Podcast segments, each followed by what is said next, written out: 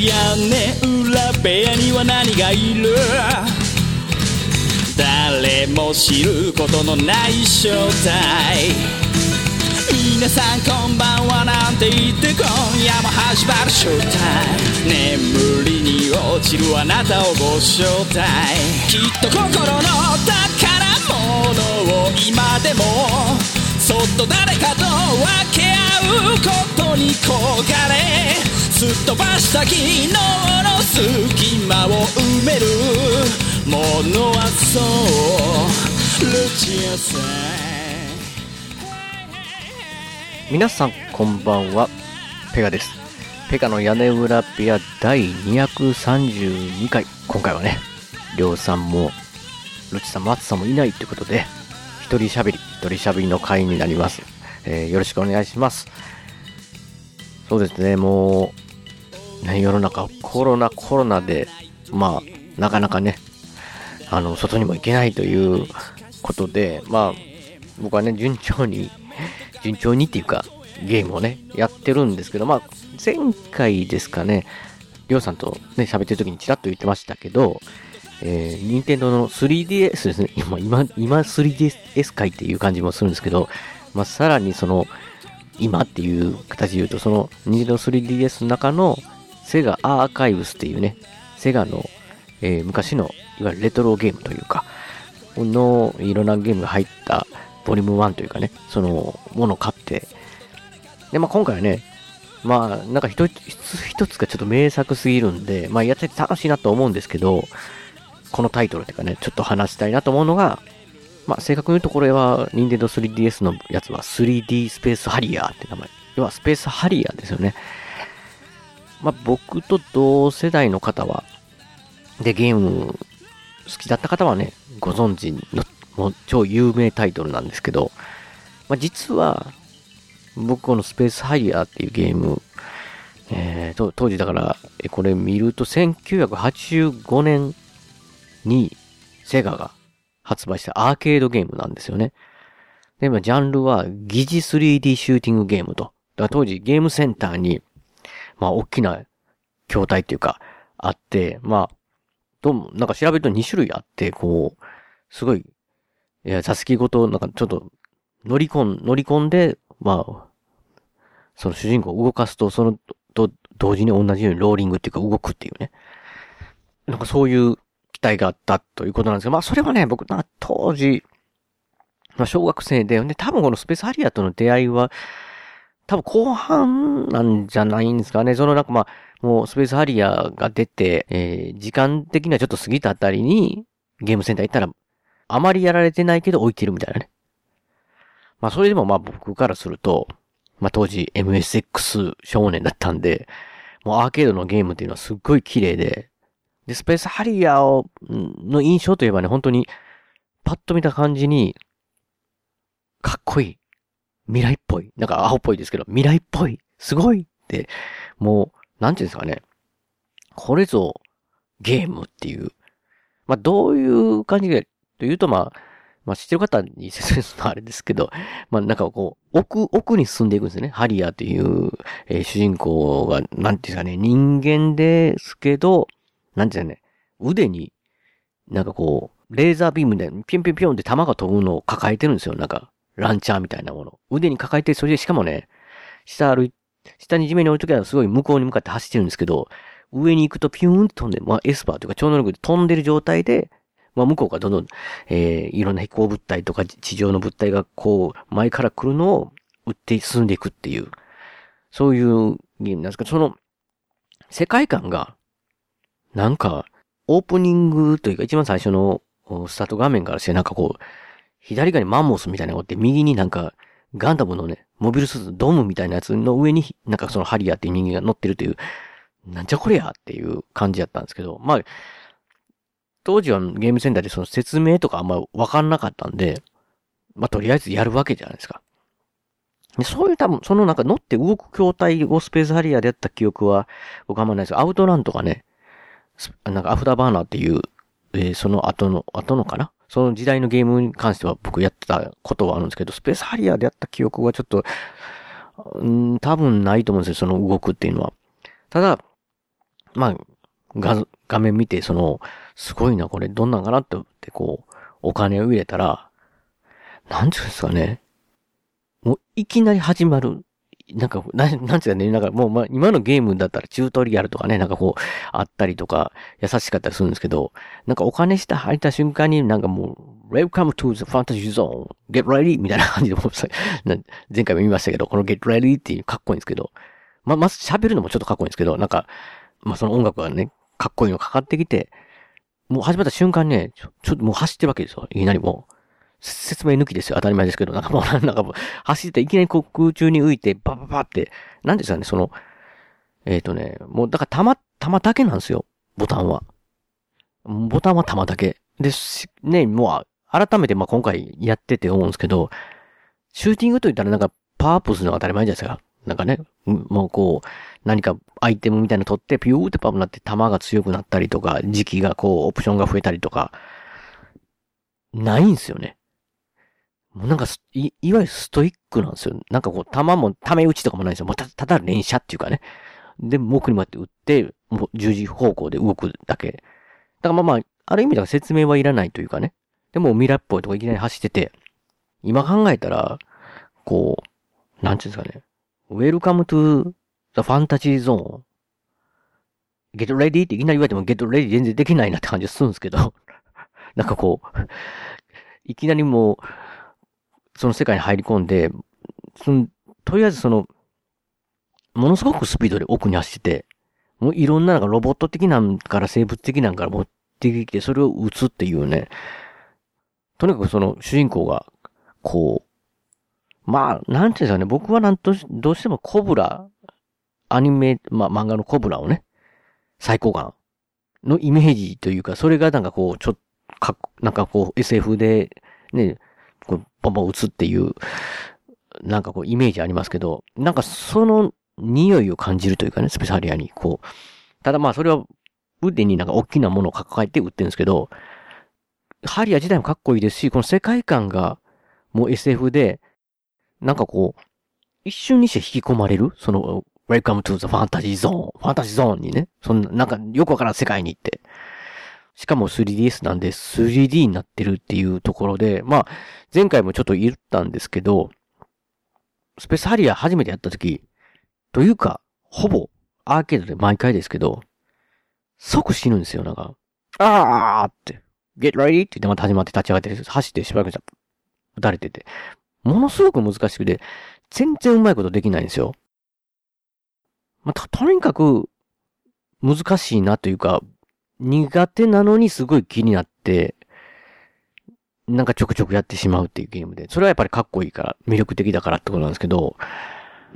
で、今回このなんかこう、3DS でやってみて、一体これどんなストーリーだったのかと、ちょっと思って調べたわけなんですけど、これが、えっ、ー、とね、えー、遥かな宇宙の果てにある平和なドラゴンランドは凶悪な魔生物の襲撃により、今や魔生物や破壊マシーンの、えー、巣窟と化していた。えー、ドラゴンランドの守護竜、ユーライアからの救援の声をキャッチした若き超能力戦士ハリアーは、ドラゴンランドの危機を救うべく、ショットガンを手に単身、ドラゴンランドへと突入していったのであるって書いてるんですけど、ショットガンだったんですね。なんかもう持ってんの、なんかすごいでっかいやつなんですけど、なんかね、とりあえず、あ、そうなんだって思ったんですけど、改めてストーリー見て、ストーリーなくても あの、ゲームの中だけでもう、できとるなって感じはしましたね。確かになんかこの説明民で途中でなんかこう、ボーナスステージみたいなのがあるんですよ。で、敵のドラゴンかなと思ったらそのドラゴンに自分が乗った状態で、まあ言うたら、ネバーエンディングストーリーの状態みたいな感じですよ。とか、日本昔話みたいな、ボーイヤーみたいな状態ですよ。それになんか乗る、なんか竜に乗って竜を動かして破壊するっていうボーナスステージがあるんですけど、まあもちろんね、当時そこまで僕行けなかったですけど、まあ今回 3DS で、あ、こんなんあるんだと思ったけど、それが多分ね、この守護竜ユーライアなのかっていうのはありますけど、ほぼね、100円コイン入れても数秒で、もうその世界の説明ができてるって言ったらなんかこう、わかりにくいですけど、とにかく、なんか走って空中に飛んでもう前に撃ってっていうので、なんか謎の世界でファンタジーな世界だなと、なんかこう、もう、もう引き込まれるっていう、なんかストーリーなくても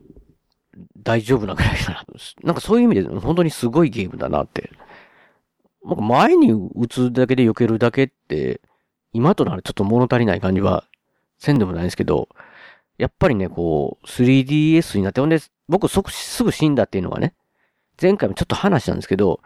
奥行きから来る、え、弾とか敵がね、距離感がちょっとわからなくて、どこまで行ったら自分に当たるぐらいの距離なのかがわからなくて、避けきれずに当たるとかね。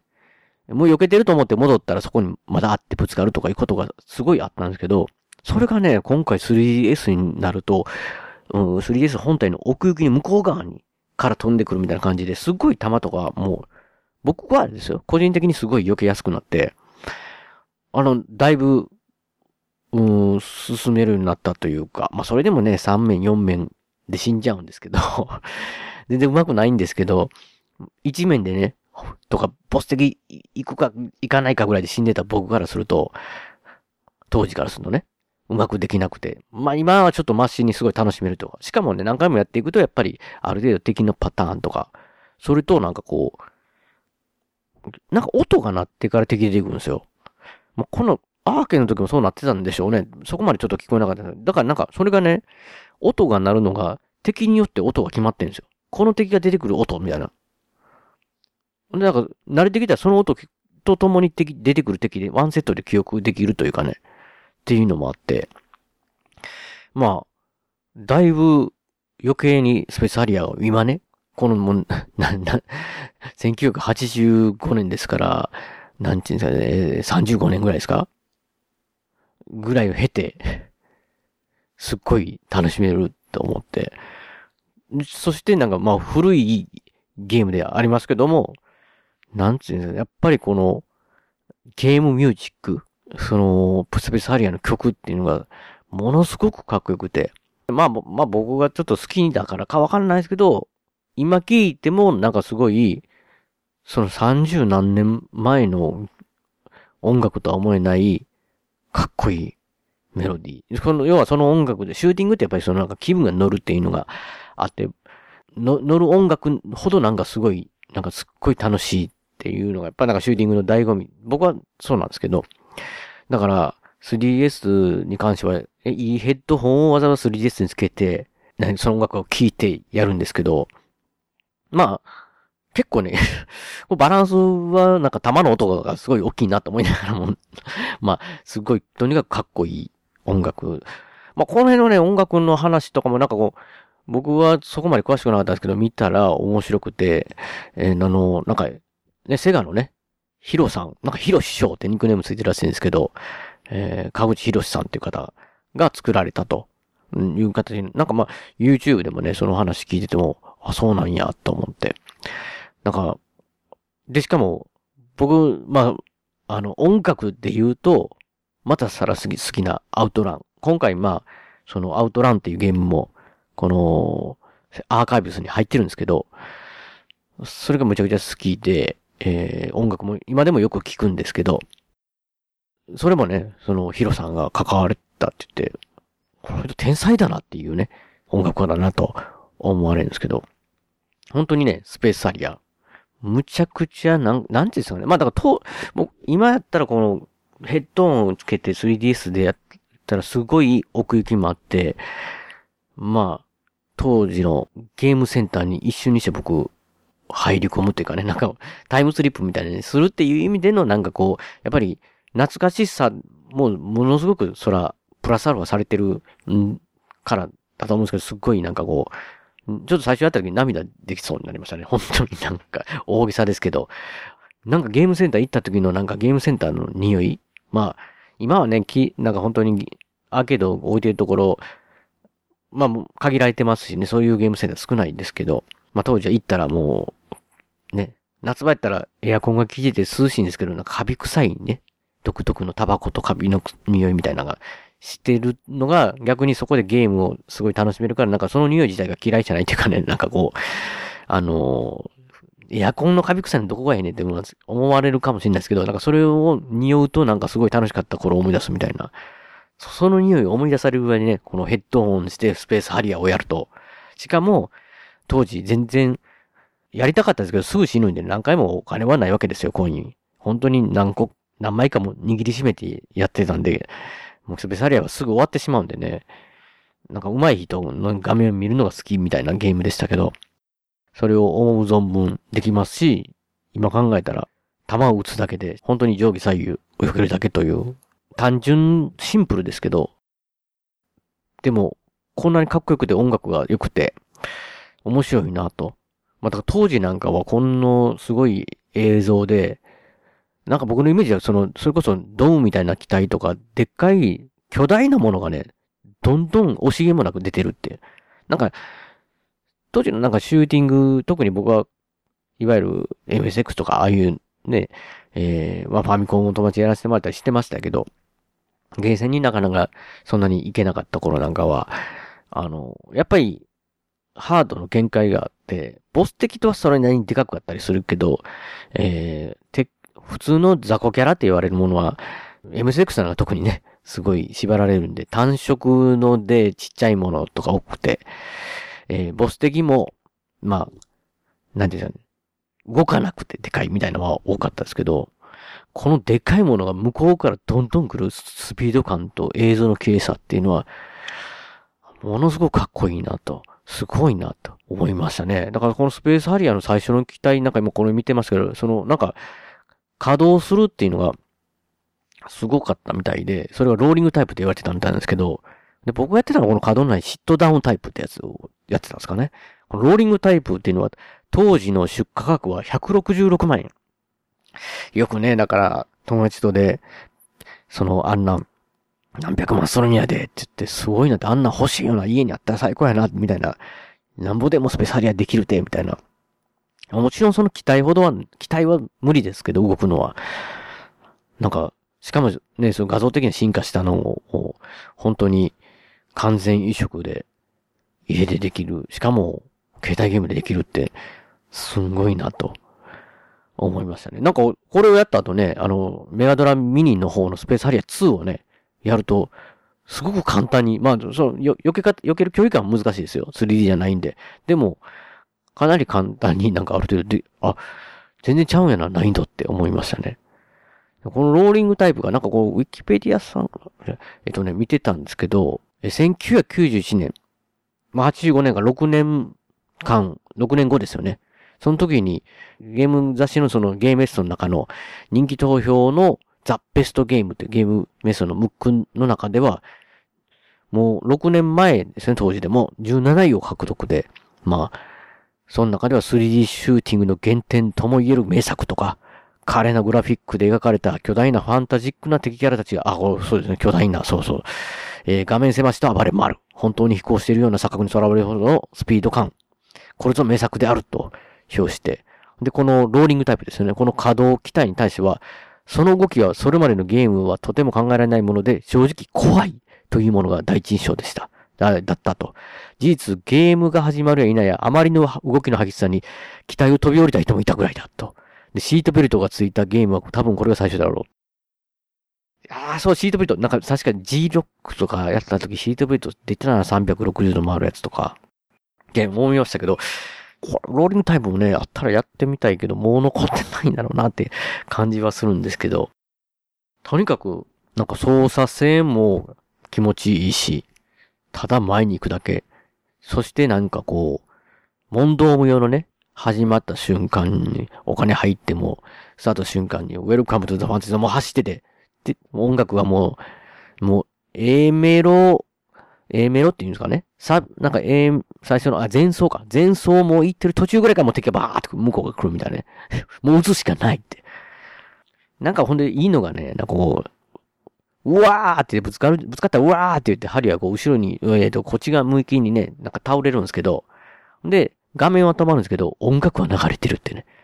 で、get ready って言って、もう音楽はだからずっと、かっこいい音楽が続いてくれるんですよ、ずっと。うん、とにかくね、もう音楽も最高やし、っていう、えー、だからもう、その、今、のゲームしかやってないいい方というかね、年齢的に僕世代で若い方からすると、まあ、まあやってみると、まあもちろん古くは感じますし、まあ僕もその思い出補正がすごいかかってるのはわかるんですけど、まあ、スペースハリアね、えー、ニンテンドスイッチとかでもね、出てるんで、いろんな、いろんなハードから出てますので、ぜひね、やっていただきたいなって。まあ、もうおすすめでもね、僕その 3DS の 3D 機能、まあ苦手な人もいると思うんですよ。ちゃんと見えないとか。でも、なんかね、僕もハンドかやってるとか揺れたりとかして、二重に見えたりとかて、結局 3D を切るってことはよくあるんですけど、スペースアリアに関しては、あまり顔を動かさずにもう、できるというかね、やりやすいので、アウトラもそうですし、このね、3D シリーズ 3DS のアーカイブス、セガアーカイブスの 3D ものは、結構やっぱ、ちょっと他のやつも欲しくなりましたね。なんか、本当に。ぜひね、スペースアリアをやって欲しいなと なぜ今スペースアリアなのかという感じはしますけど、とにかく、とにかくかっこいいゲーム。これ This is Game っていうの。まあ僕が、やっぱ憧れ、憧れたというかね、えー、アーケード、ゲーセンに行く価値のあるゲームだったっていうかね、すごいかっこいい。そして今でもなんかかっこいいなって思ってしまうゲーム。そして全然できなかった。ということで、ここでね、笹山さんの一曲を聴いていただきたいと思うんですけど、まあ別に冗談ではなくて、まあまあ、もし 本当にスペースハリアの話をしてて、これしかないだろうという、えー、曲をね、早速聴いていただきたいなと思います。笹山さんで、アルバムスクリーンから、うまくできない。将来有望なんだって僕ら。人の目ばかり気にしてさ。二と辺の三角形ばか。並べられた個性の塊。可能性を信じてる。全部込み込みで。うまできない。うまくできない。ぜどんなことでも手に余る。いらない。いっそいらない。ぜうまくできないものばかり。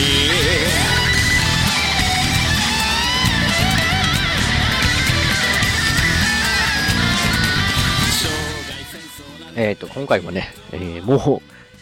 一つお話をしたいなと、今回もう思ってるのが、えー、またオーディブルで一個ね、えー、小説を聞いたので、そのお話をね、ちょっとさせていただきたいと思うんですけど、今回はね、えー、去年かちょっと忘れたんですけど、でもオーディブルで聞いたっていう、カズオ・イシグロさん。まあ、その時お話したのが、えー、日の名残りというね、日の名残というイギリスの屋敷の執事の話ですよね。を読んでっていうので話させていただいたその、えー、カズオ石黒さんの忘れられた巨人というね、小説を聞いたんですけど、え、これね、結構だいぶ前、聞き終わって、屋根裏部屋で話したいなとは思ってたんですけど、なんつって説明したらいいかなっていうのがすごいありまして、で、なかなかこう、収録の時に、この話をできなかったっていう、んですよ。だからまず、今回も最初の方はちょっとね、えー、全くネタバレなしで、こんなんですよって言って話しますし、まあその後、ちょっと内容にも触れた話に踏み込んでいきたいなとは思うんですけど、まあだからジャンルがね、ファンタジーの世界なんですよ。前なんかシズジのすごい話だったと思うんですけど、ただまあ、まあファンタジーが、舞台はファンタジーなんですけど、一体何の小説かと、ね、あるじゃないですか、推理小説なのか、冒険物なのかとか、って言うとね、うーん、なんつったらいいんかなってみたいね。まあ、まあまあ、とりあえずね、どんな感じのお話かということをさっき話していただくと、実際の僕ね、イギリスの歴史わからないんですけど、これ舞台イギリスでファンタジーなんですよ。で、少し前というか中世で、円卓の騎士っていうこと僕全然あの、詳しくないんで、あれですけど、アーサー王っていうね、王様がいてて、そのアーサー王が戦って、アングロサクソンの侵略というか、来たのから、まあ、ま、守ったと。で、アーサオが、でもそこから、えー、年過ぎ流れて亡くなって、で、一応その、ブリトン人、もともとその、あね、えーケルト民、ケルト系民族のブリトン人と、その、アングロサクソン、サクサクソン人が、両方まだなんかこう、小康状態っていうかね、民族があるっていうのなイギリスっていう舞台らしいんですよ。なんか6隻ぐらいって書いてたと思うんですけど、で、そこにね、えーあるその、ブリトン人の二人、夫婦が出てくるんですけど、おじいちゃんの方がね、アクセル。で、奥さん、おばさん、ベアト、ベアトリス、おばあさんですよね。もう、老夫婦なんですよ。だからまあ、どういう話かっていうと、なんかやっぱりその老夫婦が冒険していく？っていうストーリーはストーリーなんですよ。なんですけど、まあ、その冒険小説って言っても、主人公若くないんで、なんか、その、いろんなヴァンパイアが出て、それを戦ってみたいなんではないんですよね。なんか雰囲気的には、ど、童話というか、日本昔話風でも、それでもちょっと違う感じなんですよね。で、まあその夫婦が住んでる村があるんですけど、そこからちょっと居づらくなってですね。で、息子がいるであろう村に向かって旅をするっていう。で、そこでまあいろんなことが起こっていくって話なんですけど。まあこれだけでちょっとね、読もうかって人少ないかもしれないですけど、もうちょっとね、説明というか、こう、ある程度やっぱり内容踏み込まないと、えー話が僕はちょっと下手くそなので、実際ちょっと、こっからはね、内容ちょっと入っていきますので、うん、まあ、よかったら、内容聞かずに先に本を読んでいただくと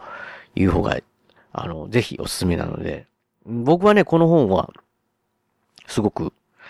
えー、なんつったの読んでよかったって言ったらいいんですかね。まあ、いわゆる読語感がすごくて、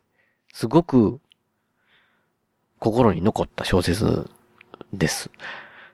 だからぜひね、まあ読んでいただきたいなとは思うんですけど。というわけで、ここから内容についてね、話していきたいなと思います。えー、まあその、まあなんか老夫婦がですね、ある村に行ってたんですけど、なんかね、これ読んでいくうちにちょっと、なんでか、なんかなと思ったのは、なんかね、このアクセル・ベアトリスね、いろんなことを忘れてんすよ。忘れる。まあ、だからそれが、まあ僕最初読んでいくと、まあ、いわゆる老人性のね、地方と、地方症というか、そういうので忘れてるのかなって思うんですけど、要は子供のこともね、おったはずやけどって、ほんで、いろんななんか断片的なんですよ。ほんで、それぞれ違うところを覚えてたり忘れてたりするんですよ。だからあんなやつおったよなーって言ったら奥さんがそんなやつおったかみたいなのになったりとか。で、子供のこともね、二人とも、はっきり覚えてないんですよ。顔も覚えてないみたいな状態。そんなことあるかって、思うんですけど、まあもちろん進んでい、治療症が進んでいったらそれは最初そうなるんだろうとは思うんですけど、なんかこう、他のこと結構いろんな覚えてて、それを忘れてるって、なんか、ちょっと不自然だなとか思ってるんですけど、でもね、どうやら違うんですよ。なんかこう、いろんな人がみんな忘れてるんですよ、いろんなこと。それもだから、大昔のことも忘れてたり、なんかじゅ、最近のことやったら覚えてるとかじゃないんですよ。なんか、数分前のこと忘れる人もおれば、昔のこと覚えてたり、覚えてなかったりとか、人それぞれなんですよ。でも、全体的にみんな忘れていくと。なんじゃこれはって僕は最初、最初、だから、え、どういうことと思ったんですけど、だから、話の流れ的にこう、映画のメメントのように、映画のメメントというのはなんか、5分後ぐらいだったら前の記憶がどんどんなくなっていくっていう映画でしたけど、うん、主人公はね。なんかそれに近いというか、まあ、もちろんこう読んでいく僕たちは、アクセルのこともベアトリスのことも知らないし。だから、同じ状態のとこもあるわけですよ。なんかこう、アクセルとベアトリス自体も、わしはどんな感じで出会ったっけみたいなね。ただでも、その、とにかく仲むずまじくて、子供のことをちょっと忘れてますけど、で、二人しか住んでないわけですよ。で、ちょっとここの村で、なんか居づらくなってくるんですよ。なんかろうそくとかね、あのーホラー穴みたいなところでみんな村って言って住んでるんですけど、ねろうそくとか消し忘れたり倒れたりしたら火事になったらもう村全体が火事になるじゃないですか。だから危ないからって言って、なんかもう信用されてなくて年老いてるからか、ぼんやりしてるからか、何、何かしたからか、わかんないですよ。その、もう忘れたりしてるかもしれないんで。とにかく、アクセルとベアトリスはろうそくを取り上げられてて、夜も真っ暗だったり、とか、で、なんかちょっともう、村に結構、いずれえなと。みたいな状態になってるわけですよ。で、もうこんなとこ、ちょっと一度出て、子供に助けを求めようってわけじゃないけど、子供さ、会いに行こうみたいな感じになって。でも、子供のことを覚えてなくて、きっと近くの村に行けば、子供の手がかりがあるはずだみたいなぐらいのぼやっとしたので行くんですよ。だからその、6世紀なんで歩いていくわけですよ。その、老、老夫婦が。なんかものすごくね、心もとないわけですよ。主人公が強いわけでもなく、しかも本当に子供、そっちの村行ったらわかるのかみたいな感じで。ものすごく心細い。飛び出システムって何やるんだろうねっていう。演者とか監督さんと触れ合えるし。これが若松監督が建てた、はいはいはい。スタンプカードは知りません。なんで、じゃあ俺、俺じゃあ損してんじゃん。坪井さんまで飛び出しましたもんね。これはメールアドレス自体が連合赤軍ですからね。名古屋の映画館シネマスコーレは JR 名古屋駅から西へ徒歩2分水色のビルが目印ですシネマスコーレに来ていただければ映画の同例が失敗かりますのでぜひよろしくお願いします。えー、シネマスコーレでお待ちしております。新肉まんじゅう、もう一回してくれます？うん。で、なんか、最初読んでいくうちにこれまあ、古い設定でファンタジーの世界やけど、何も出てこないんかなと思ったらね、いわゆる鬼？まあ、翻訳が鬼なんでわかんないですけど、なんか、オーガとか、ああいうやつですかね。なんかこう、トロール的な。もう出てくるんですよ、本当に。いるんで。だからそんな世界なのに、こう、村から、村に、町っていうかね、行くっていう。で、だからもう、まあ、その前の日の名残、僕が読んだ日の名残もそうですけど、すごい、数石黒さんの、なんか、文章ってすごいわかりやすくて、そしてなんかこう、人物に対して思ってることとか考えてることすごい細かく出て、なんかこう書いてくれてて、すごいわかりやすくて読みやすいんですよね。なんかこう、アクセル、アクセルはね、ベアトリスの奥さんのこと、ベアトリスのことをね、いつもお姫様って言うんですよ。なんか、アクセル不安なのみたいなの見たら大丈夫だよ、お姫様って言って、すごい優しいおじいちゃんなんですよ。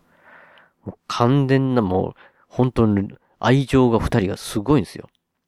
でね、こう、出て行って、まあ、む、村に到着していくんですけど、ここの村がね、サクソン人の村なんですよ。で、アクセル・ベアトリスはブリトン人なんですよ。だから今ちょっとね、最初に話したんですけど、僕は全然そういう歴史的な知識とかもあんまりなかったんで、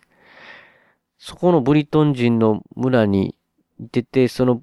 ブリ、そこから出てきた二人がサクソン人の村に行った時、うん、最初だから不穏な感じなんかなと思ったらどうも違かったんです。これがだから、ここのサクソン人たちも、いや、霧って言われてるんですけどね、なんかその頭がぼーっとするというか忘れてることをね、その霧の影響を受けてるわけですよ。サクソン人も忘れてる。だからこれね、なんか最初忘れ、それがだんだんこう分かってくるわけですよ。なぜこれ、最そのな霧というものがあってっていう、その霧の原因は何なのかと。いろんな人がもうみんな忘忘れた、忘れっぽくなってるというかね。下手したらなんか5分前のことほんまに忘れたりしてるんで。だそれがね、どうも、竜がいると。竜が吐く息が、この国全体を覆ってて、その霧によって人々は記憶をなくしてるって。いうことが分かってきて、まあ、話展開的にはと、その、なんつうんですかね。その、ドラゴンを、の霧を止めることができたら、記憶が戻ると。だから、要は、息子の記憶とか、二人に良かった記憶戻るっていう、なんかもう、だから読みながらも戻っていけばいいなって僕思うわけですよ。楽しかったの全て奪われて忘れていくなんて辛いなと。思っていくんですけど、これ、霧の場合なんかね、たまにふとしたきっかけである、一瞬思い出したりするんですよ、いろんなことを。なんかね、だから、アクセルとかも普通の老、老人なんですけど、他の、まあ、途中で戦士とかね、出てきて、その人たちと一緒に旅をする、合流するみたいな時があって、そこで、あるものに襲われて、戦いを見てたりすると、なんか、アクセルはすごい、見てるだけなんですけど、戦い方のことすごい分かってんですよね。こんな風に動いたら、この、この身のこなしはなんとかっていうか。だから、あ、なんかこう読んでいくうちにアクセルってもしかしてす、切れ物なんかすごかったやつかな？みたいな感じで。過去のこと分からへんけど、アクセルも忘れてるけど、みたいなね。だんだんなんかその、要は、過去のことが一部一部分かってきたりしていくわけですよ。そうするとね、なんかこう、分かることが、嫌なこともあるっていうかね。思い出す、思い出すことによって、忘れたかった記憶を思い出すみたいなことがあるわけですよ。だから人々って忘れていくから生きていけるっていう部分もあったり、でも忘れてはいけないことがあったりみたいな話になっていくんですよね。だからこうなってくるとテーマがでかいというか、ファンタジーであるんですけど、現実世界の私たちにもこう訴えかけられる。忘れることはいいことなのか悪いことなのか、思い出すことが正義なのか、覚えとかないけないことなのかみたいなね、なっていくわけですよ。だからね、あれ？なんかこう、普通に読みやすい冒険探冒険してもちろんそれも全然あるんですよ。途中ですぐ、なんか、すごくピンチなんでハラするとか、そんなんもありながらですよ。夫婦愛もありながら、こう人種もありますよね。だから、ブリトン人とサクソン人戦争した後、仲良くしてる理由、仲良くできてる理由がですよ。要はみんな忘れてんですよ。恨み、つらみを。戦争とか憎しみっていうのは、こう繰り返しじゃないですか。それを、ドラゴンの生きかかってる国に、ということで、忘れてる、忘れてるからこそ全然仲良くできるけども、っていうとこですよ。それをだから、果たして思い出すのがいいのか悪いのか。それは夫婦、夫婦の中でもあるわけですよ。今仲良く、すっごい仲良くしてるわけじゃないですか。アクセルとベアトリス。でもその過去をね、知ることによって、嫌な思い出もあったりしたら、それは聞かな、知らなかった方が良かったのかみたいなね。で、果たして子供と出会えるのか？っていう感じになっていくという、そういう、なんていうんですかね。すごくいろんなテーマが入ってるような気がするんですね。そのまあ、夫婦愛もそうですし、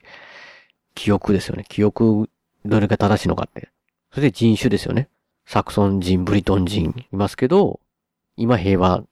で、なってますけど、それを思い出されることになって、また戦争がぶり返されるのではないかって、もあったり。うん、なかなかね、だから、うん、重いテーマでもありますし、すごく、なんか読みやすくて冒険でハラハラと、なんか単純になんかファンタジーですよ、老人、老夫婦の冒険探ですよとは言えない。そして僕は読み終わった後、そうなるのかっていうね。すごい不思議な感じもあったり、みたいなね、ところですので、これはね、ちょっと、最後はちょっとさすがに、最後っていうか、まあ、途中からちょっと絶対言えないなと。ぜひね、これは読んでいただきたいなというか、まあもう、読後感的にこれはなんかズーンときて、うーんってなった小説ですね。ぜひね、気になる方は読んでいただきたいなと思います。というわけで今回はね、一人喋りですね、この辺で、えー、結構ね、だいぶ前なんで忘れられた巨人って言いますけども、僕もちょっと中身が結構忘れてるところがあって、えー、なね、なるべく読んだらすぐ話した方がいいのかなと思ったんだけど、この小説に関してはね、ちょっと置いて、自分の中でもちょっと整理して、まあ、おすすめは、おすすめはしたいなと思ってた小説なんで、ですけど、まあ、ここかな。というわけで、えー、まあコロナも続きますし、なかなかね、今を、まあ実際、今撮ってる収録段階ではオリンピックするのかしないのか、まだまだ緊急事態宣言解けないぞ、みたいな感じで、本当に大変だったりみんなするとは思うんですけど、まあ屋根裏部屋的にはゲームしたり、小説読んだり、映画見たり、友達とオンラインとかね、えー、話したりとかして、うまくね、こう、ネットラジオ聞いたりね、していただいて、あの、ストレスをちょっと逃がしつつ、耐震、耐震のぼっちゃったらあれですけどね、もうすあの生活していっていただきたいなと思います。まあ、話したいテーマはすごくいっぱいあるので、あとは収録できるタイミングかなと思ってますけど、えーそうしましたら番組締めさせていただきます。番組のご意見、ご感想などメールでお待ちしています。ブログのメールフォームから送っていただくか、もしくは通常のメールで、アルファベットでペガ屋根裏アットマーク Gmail.com、ペガ屋根裏アットマーク Gmail.com 当ててお願いいたします。えー今回の演技曲も、笹山さんで、スルです。えースルリを含む笹山さん関連のデジタル曲、こちらの方は iTunes ストアや Amazon MP3 で購入できます。えー CD などはオンラインストア、リミングオンザレコードで CD 購入できます。えー今回おかけしましたうまくできない、えーこちらの方入ってる、えースクリーンですね。こちらも購入できますので、えーデジタルストアや、えーリミングのレコードでお願いします。えーオリジナルフルアルバム、シャニクサイ、セカンドフルアルバム、ハイのスイムも絶賛発売中ですので、よろしくお願いします。あと、アルバム IGE は全国レコード CD ショップで取り扱われておりますので、お店でもお取り寄せできますので、よろしくお願いします。では、また次回の配信でお会いしましょう。さようなら。大事なことはいつも伝わらずするり相変わらずのままでいられた二人街はもうすっかりと懐かしく変わり昔のことと分かりすぎる一人。